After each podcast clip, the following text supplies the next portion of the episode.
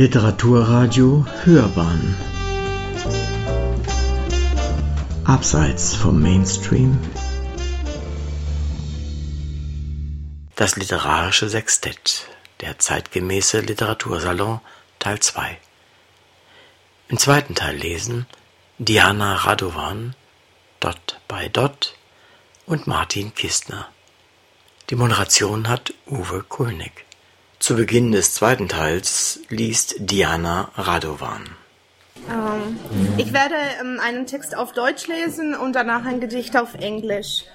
Ähm, und der Text wurde vor ein paar Jahren in der ersten Ausgabe ähm, von Text und Bild veröffentlicht und hat einen Wettbewerb zum Thema Grenzen gewonnen damals. Unterwegs. 2011. Morgen läuft dein Visum ab. Die Bücher sind verschenkt. Vielleicht siehst du die Rockies zum letzten Mal heute. Sulphur Mountain bleibt ein Zauberberg. Es gibt auch Menschen, die hier bleiben. Der Taxifahrer fragt, Where is home? Hm, no clue. Du hast gelernt, nicht jedem Fremden dein Leben als Smalltalk zu verkaufen. Du atmest in der Stille und steigst aus. Am Flughafen, morgen in der Früh. Du hast Geburtstag. Heute, morgen, gestern. Es kommt drauf an, wo die Zeit gerade gemessen wird. In Kanada, England, Deutschland, Rumänien. Geburtstag für Geburtstag nähern wir uns unserem Tod. Tod ist weiblich in deiner Muttersprache. Morte, wie Tisch, Haus und Brot. Traurigkeit, Tristesse, ist auch auf Deutsch weiblich. 2009. Du wolltest in die Welt hinaus. Die Welt will aber keine Osteuropäer. Du hattest Angst, dort zu reden und Geld auszugeben. Du hast Brot und Kartoffelsalat gegessen. Und es gab sehr viele Arten von Brot, aber nicht das Brot deiner Kindheit. Du hast zugenommen und deine Haare, Fingernägel und Kniegelenke sind brüchig geworden. Deine beste Freundin hat dich am Telefon nicht mehr erkannt. Nach neun Monaten in Deutschland warst du in deiner Heimatstadt zum Besuch. Das Leben dort ging auch ohne dich weiter. Nur dein Zimmer war immer noch dort auf der alten Straße. Du wolltest auch dein altes Ego wieder haben, aber das ging nicht. Deine Augen waren offen, voll mit Licht, aber auch mit der Dunkelheit des Alleinseins an einem Samstagabend des Schmerzes beim Warten im Krankenhaus an einem Sonntag, ohne richtig erklären zu können, was weh tut. Und wenn du fragst, was bedeutet schwanger? Der Arzt lacht. Und dein Freund? Der kann noch weniger Deutsch als du. Wenn dich deine Eltern besuchen, bist du die Mutter und sie die Kinder. Ohne dich möchten sie das Haus nicht verlassen. Und du kochst für sie jeden Tag und sie stellen viele Fragen über alles. Und du willst, dass sie niemals alt und hilflos werden. Die Frau in deinem Gesangskurs denkt, dass du bei McDonald's arbeitest, wie alle Rumänen. Du bist promovierte Naturwissenschaftlerin und sprichst fünf Sprachen. Sie ist Friseurin und ist alles Bio. In deiner Heimatstadt gibt es mehrere feste Stellen, wo die Bauern täglich frische Lebensmittel verkaufen. In der Pause lädt sie dich nicht zum Essen ein. Du musst immer sehr viel erklären, wenn du über dein Heimatland redest. Wie war es, in Kommunismus aufzuwachsen? Ist das Leben dort wirklich so schlimm und korrupt, wie es die Zeitungen andeuten? Hast du Familie in Deutschland? Warum redest du auf Englisch bei der Arbeit? Warum bist du noch hier? Warum? Über deine Kindheitserinnerungen den Garten deiner Oma, wo du stundenlang gespielt, gelesen und Kirschen gegessen hast, über die Wanderungen durch die Karpaten mit deinen Eltern, deines Vaters Kunst- und Chemieprofessor, deine Freude an Weltkultur und Literatur. Darüber etwas zu erzählen geht nicht. Davon will keiner hören. Bist du vielleicht ein Vampir? Über Zigeuner musst du nicht sagen. Darüber wird nur im Fernsehen gesprochen. Dann klauen sie alle und heißen Roma. Wer Fernsehen schaut, weiß, dass alle Rumänen und Bulgaren Roma sind. In den Zeitungen lernst du auch neue Wörter über dich. Parallelgesellschaft, Armutswanderung, qualifizierte Mitarbeiter. Umzug für Umzug hast du vergessen, was Akasse bedeutet. Du bist eifersüchtig auf alle Menschen, die das Zuhause nicht verloren haben, die nicht gleichzeitig in drei Sprachen denken und reden, sogar während dem Schlafen. Vor vier Jahren auf dem Zugfahrt hat euch ein Paar gefragt, was für eine Sprache ist das? Es klingt irgendwie komisch, wie Italienisch, aber mit einem russischen Akzent. Rumänisch habt ihr gleichzeitig gesagt. Sie haben gelacht. Ihr habt euch in Stile eingewickelt, aber nicht die gleiche Stile.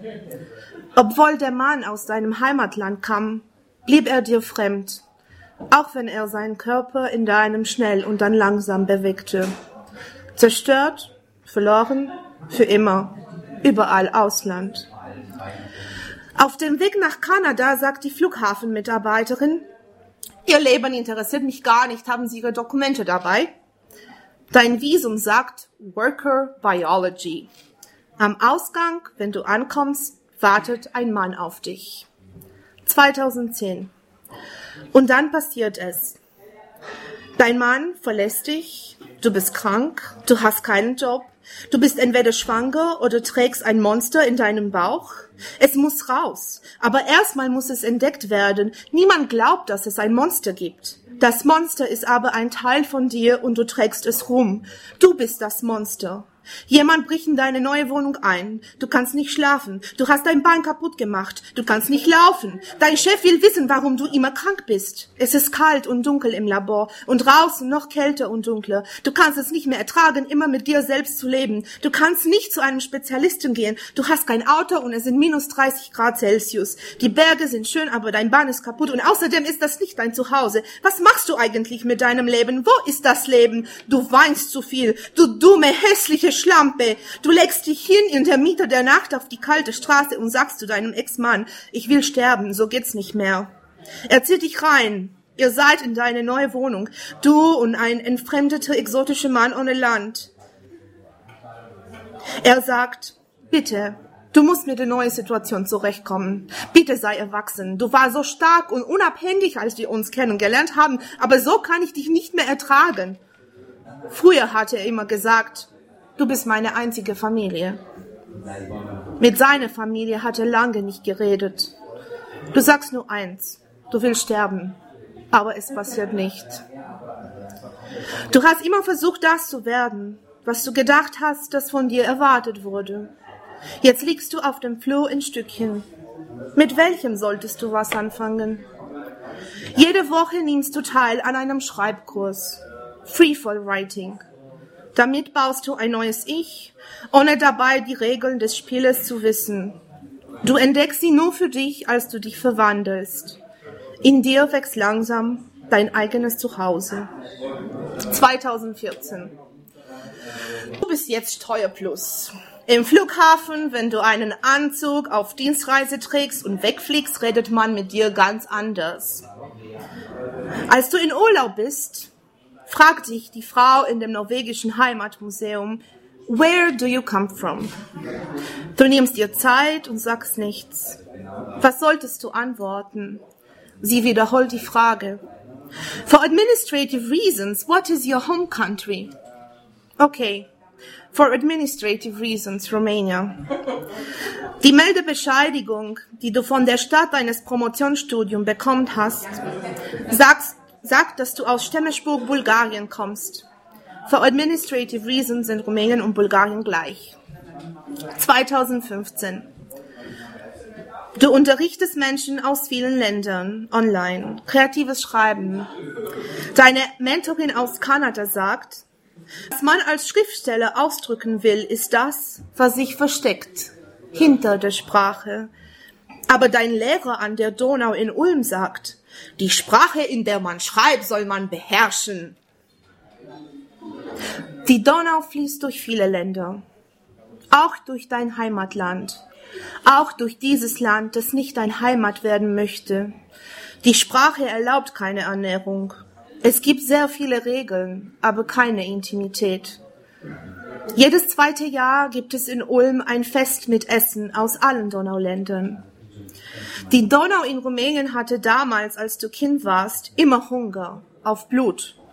Zwischen 1948 und 1989 haben hunderte Menschen versucht, über die Donau zu fliehen. Man weiß immer noch nicht genau, wie viele ermordet wurden und wie viele es geschafft haben. Viele Deutsche haben dabei Rumänien verlassen. Wenn sie Glück hatten, sind sie in einem Lager gelandet. Sie mussten alle dort zusammen schlafen und pinkeln. In Deutschland waren sie die Rumänen. Was hast du geklaut? Dann haben sie den Nobelpreis bekommen und beide Länder wollten sie haben. Ab heute bist du auch offiziell Deutsche. Als Geliebte bist du Spanierin, als Koch Inderin und dein Kinderherz bleibt rumänisch. Und alles anderes versteckt sich hinter der Sprache. Um, and um, I'm going to switch to English now. I'm going to read a poem um, that was published in Wax Poetry Art. Um, it's a magazine in Calgary, Canada. Um, and it won second place last year um, in the Calgary Open Contest. If you want to know me, if you want to know me, don't ask me where I come from. Don't ask me whether my home country is nothing but black all over my body. Don't ask me questions about the endless scars the world has placed onto my body. Don't ask me about the nights under a violet fog in which you were facing the stars looking for complimentary orange, and I the cold ground, unable to face a half alive, half dead bodies dangling like hammocks underneath a sky in which nobody wanted to die. Your hope now carries the colors red, white, and blue, but mine is covered in dust particles and names of people I can no longer meet or trust. Underneath all that, it's still a pure, wild shade of green. The color of hope should not be split into two.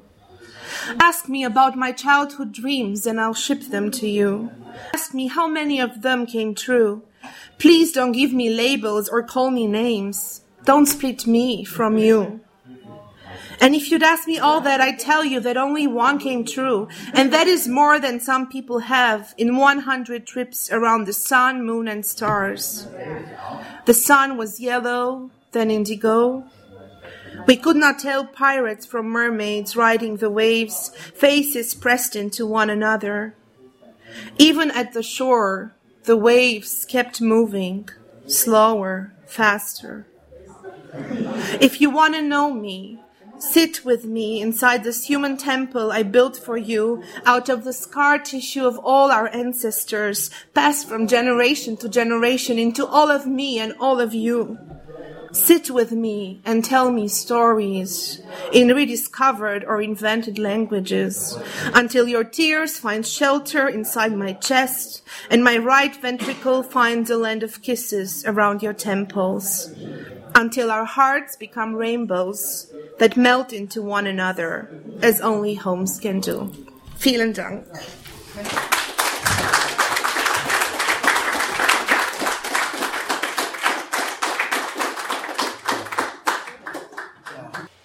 Nun hören wir Dot by Dot.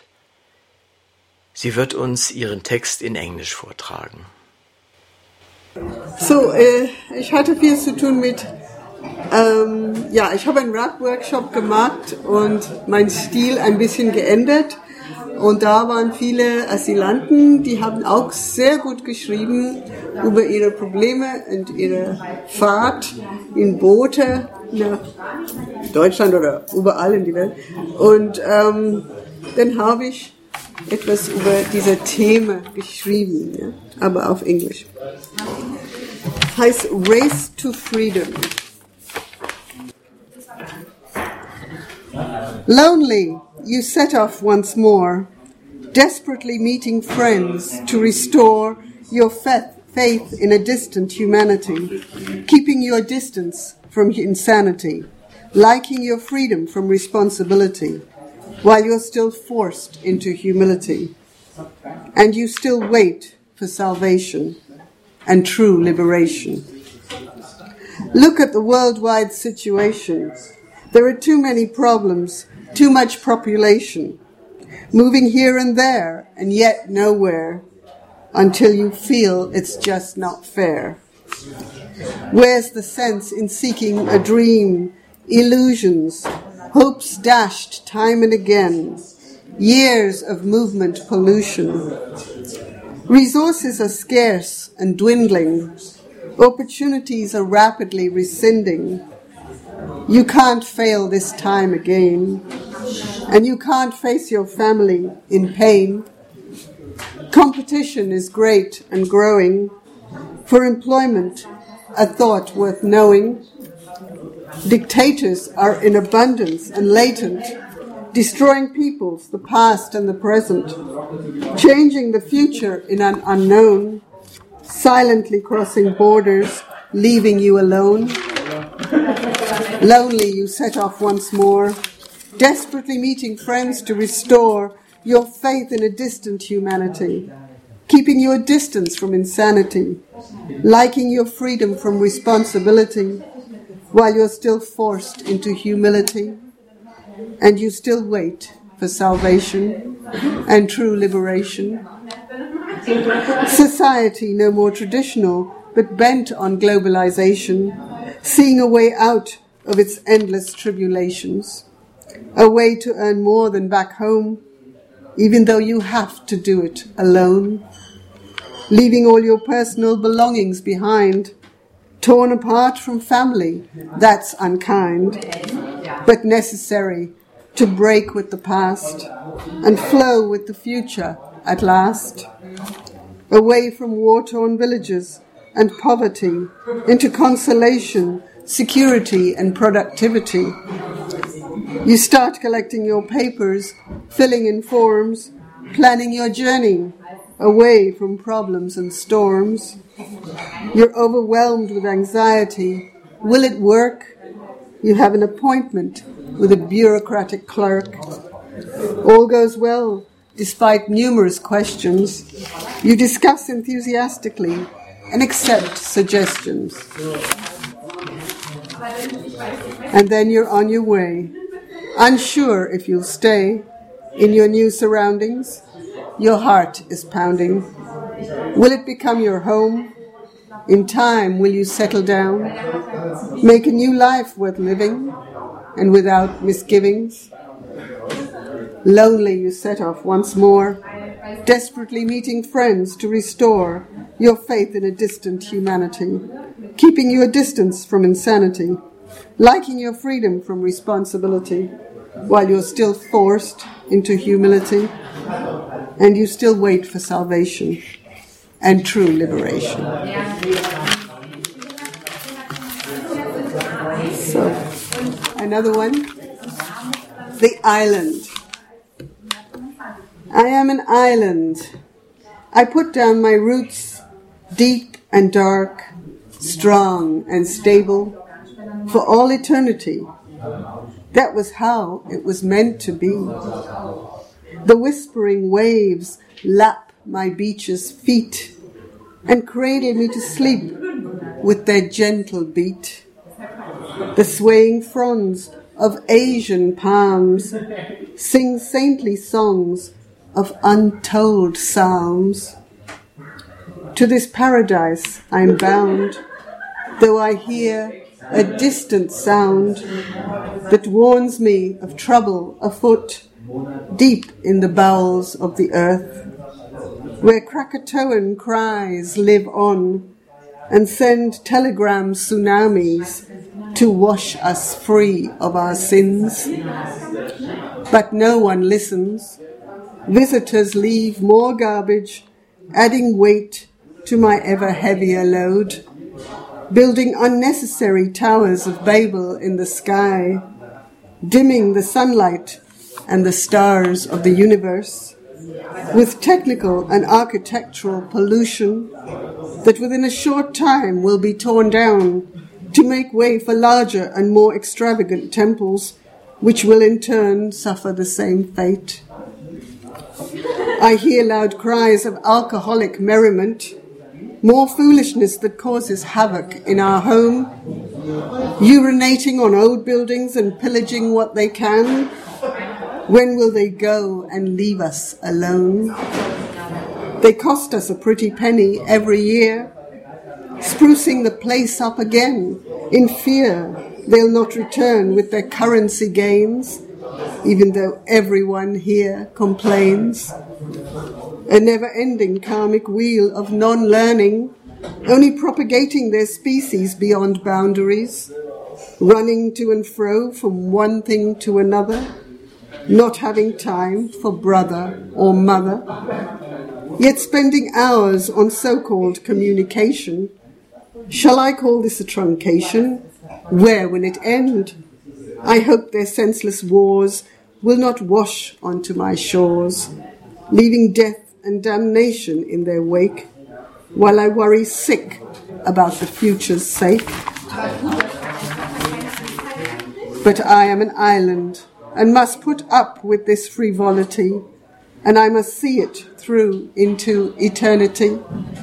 When the inmates have all gone and peace again reigns, then the island will be mine again. I wait in vain, in vain for visitors to depart, but bigger ships bring more each time. Oh, how it breaks my heart.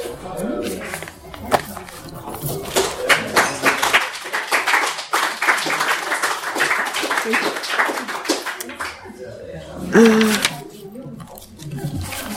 Yeah, have another one. In a perfect world.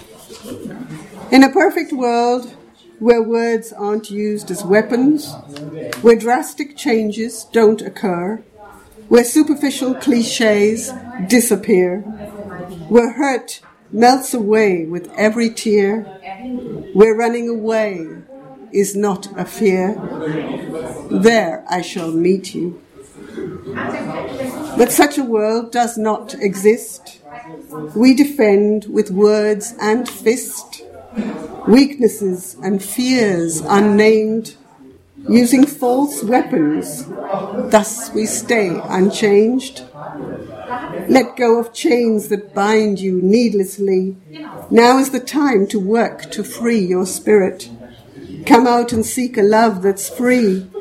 Come beckon to a kindred spirit. We build high walls where none exist, in the hope we're protected and can resist all attack, all pain, all love. But love knows no walls or boundaries. It breaks through, sees all, and sets you free. The perfect world we seek is love, somewhere in a dream above. But as such, love does not exist. Only when you take a risk, you reach out in spite of hurt and fear to someone else alone out there. Until you can again share love and let go of the hurt and pain, you won't be whole or dream a true dream, and you won't see me again. Only when your soul is ready to reach out again to someone else out there and take a risk, a risk that might not end in hurt again, a promise of something real, a hope that dreams exist, but only inside you if you want to make them happen. Borders are non existent for love. Don't build walls where none exist.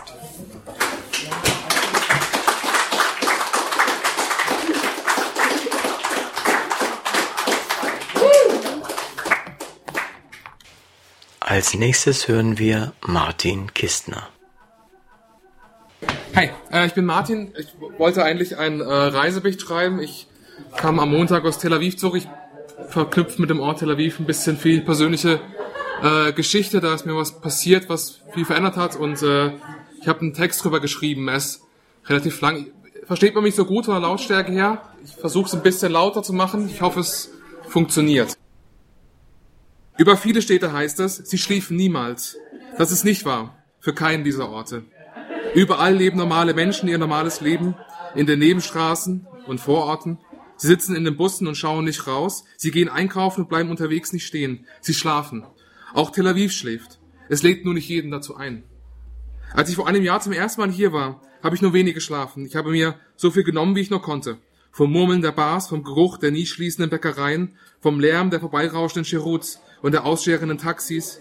Ich tauchte meine Hände tief ins Mittelmeer, dann meine Beine, dann meinen ganzen Körper.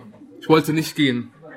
Die meiste Zeit verbrachte ich in einem fensterlosen Konferenzraum unseres israelischen Mutterkonzerns in Ramat Hachal, einer Tech-Neighborhood im Norden Tel Avivs. Die Nächte aber gehörten allein den Eingeweihten der Großstadt. Ein Jahr später kehre ich dorthin als ein anderer zurück. Tel Aviv hat mich umnachtet, verformt und fortan als in die falsche Kiste geratenes Puzzleteil in mein altes Leben entlassen. Es passte nicht mehr, das Alte und ich. Wir stießen einander ab. War es der Ort? Waren es die Menschen, die ich hier traf? Was ist hier passiert? Heute ist es kälter als vor einem Jahr. Schon am Ben Gurion bläst mich der Wind fast hinaus in die Wüste. Morgen orakelt eine Wettertafel in der Ankunftshalle, regnet es. Das Wetter ist nicht so wichtig. Vom Flughafen fahre ich erst mit der Bahn, dann mit dem Bus zur Haltestelle Hakamel und steige aus. Ich drehe mich auf dem Gehweg ein paar Mal auf der Stelle im Kreis, bis der GPS-Pfeil meines Handys sich zurechtgefunkt hat. Mein Apartment liegt direkt gegenüber an der Almby. Der Sterot-Rotschild ist fünf Minuten in die eine Richtung. Das Meer fünf Minuten in die andere. Lev Ha'ir, das Herz der Stadt. Ich kenne das ein bisschen. Ich erinnere mich an die Eckbar an der Geula, an den 24-Stunden-Supermarkt, an den Jerusalem Beach bei Nacht und daran, welche Augen mir in jedem dieser Orte folgten.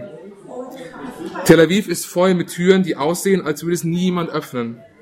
Die Haustür zu meinem Apartment, die Alm B64 ist so eine Tür. Es ist winzig, drei Räume, eine Küche, ein Schlafzimmer, ein Wohnzimmer wurden ineinander gequetscht. Das Fenster zum Hof lässt mich beinahe die sandig zersprengte Fassade des Nachbarhauses ertasten. Was ist es wirklich, was ich hier will, finden will, herausfinden will, sehen will, spüren will? Was ist wirklich meine Geschichte? Wäre es nicht die gleiche Geschichte, hätte ich genau um diese Zeit in meinem Leben genau diese Zeit an einem ganz anderen Ort verbracht? Ich weiß es noch nicht. Ich bin müde und gehe früh schlafen. In der Nacht zuvor hatte ich nur eine Stunde Schlaf, abgezählt. Kann man im betrunkenen Zustand über einen nüchternen Zustand schreiben? Ich wache auf, gähne, ein, zwei, dreimal, ziehe meine Sportsachen an und gehe laufen. Der Wind ist ein Sturm.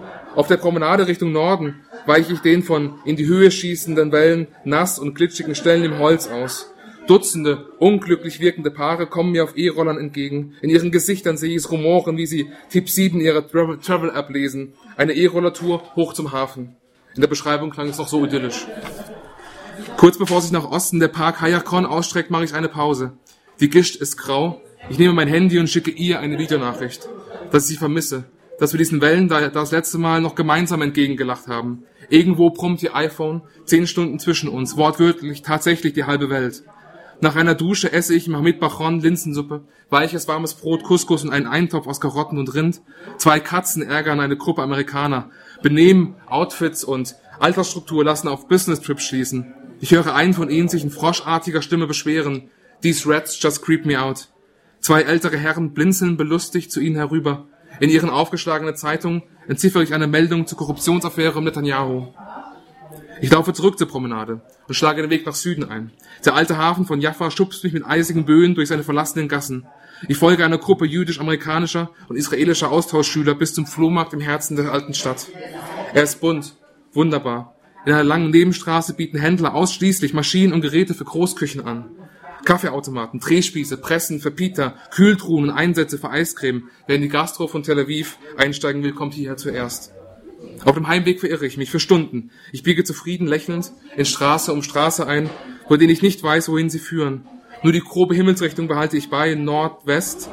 Ich sehe das spöttische Lächeln von Freunden und Bekannten vor mir, wie sie sagen wollen, was für eine Zeitverschwendung. Aber als ich es doch irgendwann zurück in meinem Apartment schaffe, kenne ich Tel Aviv wieder ein bisschen besser. Wie jemanden, mit dem man eine schwere, eine seltsame Zeit durchgestanden hat und mit dem man nun Arm in Arm darüber lacht. Meine Beine schlafen schon, als ich mir bei einem, Bo bei einem Bäcker rote Beetebrot und im Supermarkt gegenüber scharfen Hummus kaufe, für eine letzte Stärkung vor dem Schlafengehen. Am nächsten Abend sitze ich im Salon Berlin, an der Chechov Naria, in einem kleinen Seitengang, wo der Grasgeruch der anderen Gäste mir das Bier versüßt. Auf meinem Handy betrachte ich den letzten Buchungsschritt für Flugtickets zu ihr im März. Vor einem Jahr stand sie an der Hintertür eines Taxis nach einem anstrengenden Tag voller Meetings und rief mir zu, ob ich nicht mitkommen möchte ins Einkaufszentrum, ins Dizengoff. Heute weiß ich das alles. Alles in Tel Aviv, alles in München, alles anders gekommen wäre, hätte ich müde abgewunken, wäre ich einfach wie die anderen zurück in, unseren Wolkenkratz, in unser Wolkenkratzer-Hotel, in den Israel Tower. Ich hätte nie erfahren, wie krumm, schief, falsch die Einrichtung meines Lebens war. Aus dem Bauch heraus, wegen einer Laune, stieg ich in das Taxi. Bis zum heutigen Tag ist sie der eigen und großartigste Mensch, den ich je kennengelernt habe. Das war nicht Tel Aviv. Jedenfalls nicht nur.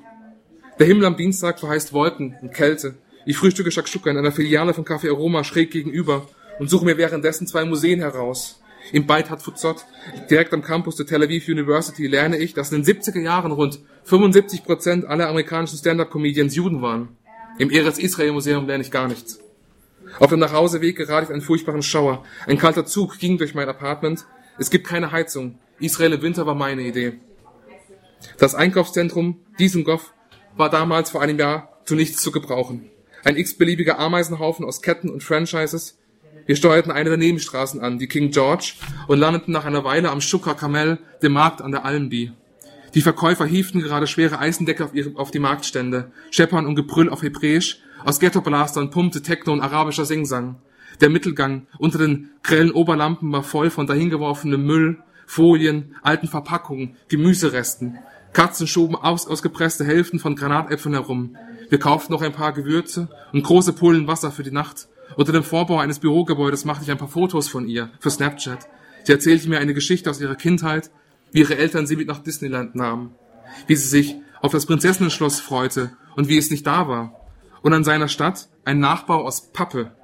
Cardboard Disneyland. Oder die Enttäuschung ob der Nichterfüllung einer emotional aufgeladenen Erwartung an einem bestimmten Ort. Eine der besten Metaphern, die ich je hörte. Cardboard Disneyland. Zum ersten Mal blickte ich ein paar Sekunden zu lang in ihre Augen und sie in meine.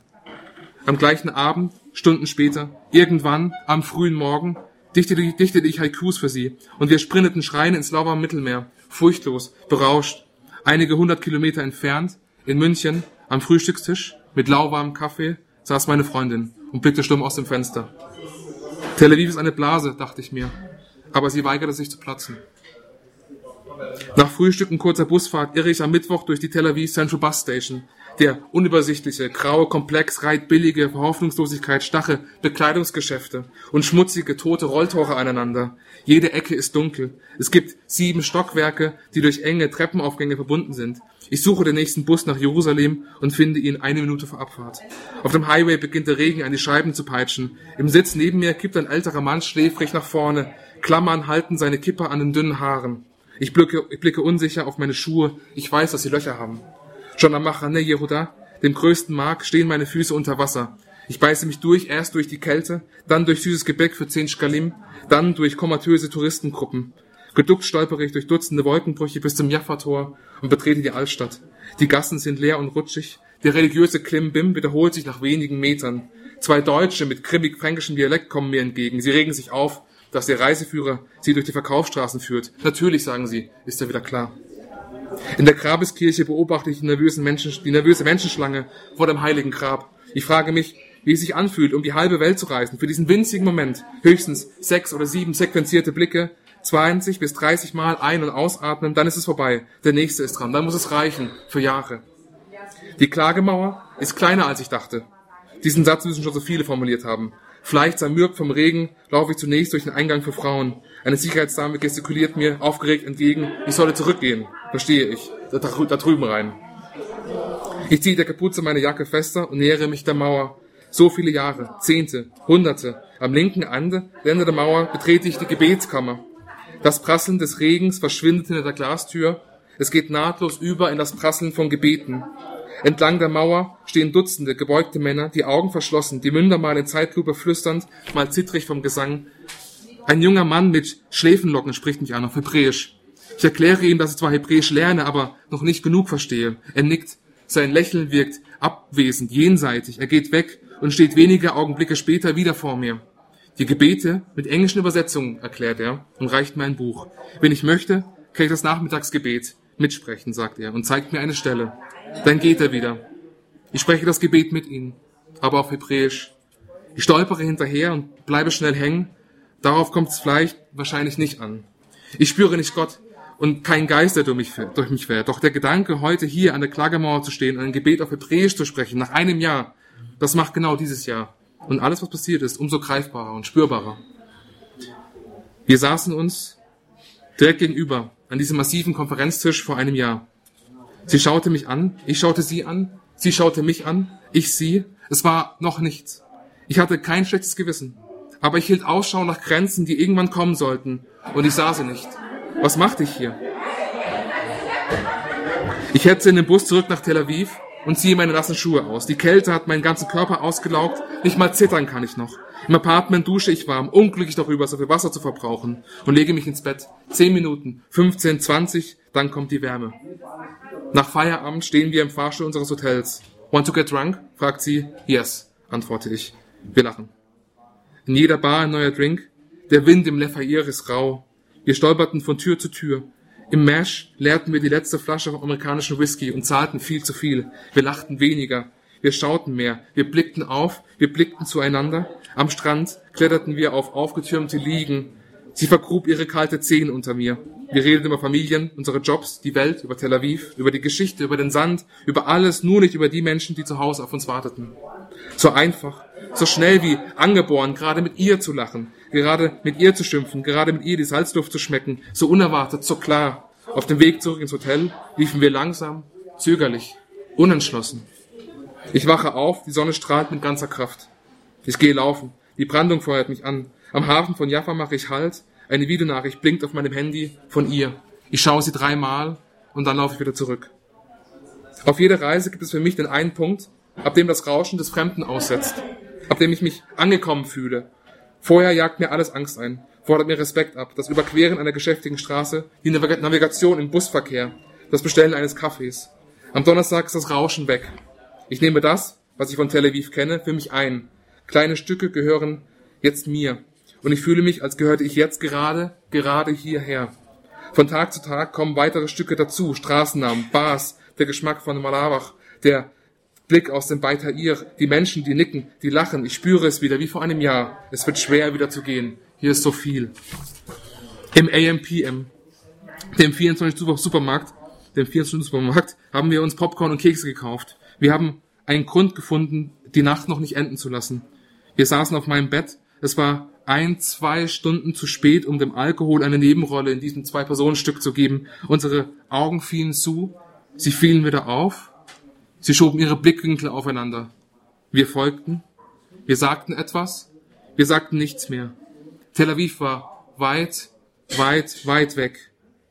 Die Sonne wollte aufgehen. Ich sah sie durch die Vorhänge. Aber sie wartete dann doch noch. Eine Stunde, zwei.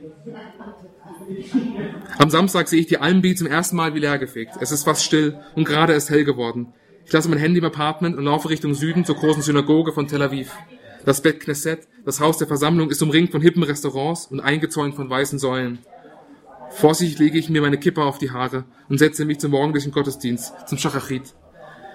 Nur wenige kommen. Sie falten ihren Talit über die Schultern und nehmen sich Gebetsbücher. Ich beobachte sie. Jeder betet mal für sich. Mal steigen sie in das melodische Gebet des Kantors oder des Rabbis mit ein. Ich erkenne Abläufe und versuche einzelne Wörter in den Texten zu verstehen. Die Unordnung lullt mich ein.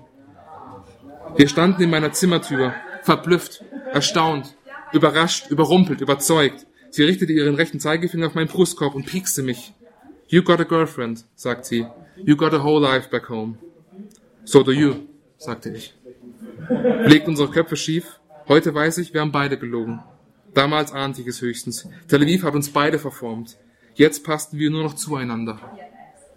Nach nur einem Kapitel, nach nur so wenigen Momenten und kaum mehr Augenblicken. Wir sind beide um die Welt gereist, wie die Gläubigen am Heiligen Grab, um etwas zu finden. Wie oft reist man irgendwo hin, um etwas zu finden? Wie oft, wie ausdauernd sucht man, wie selten findet man etwas? Wie kann es sein, dass wir etwas gefunden haben? Wieso hatten wir dieses Glück?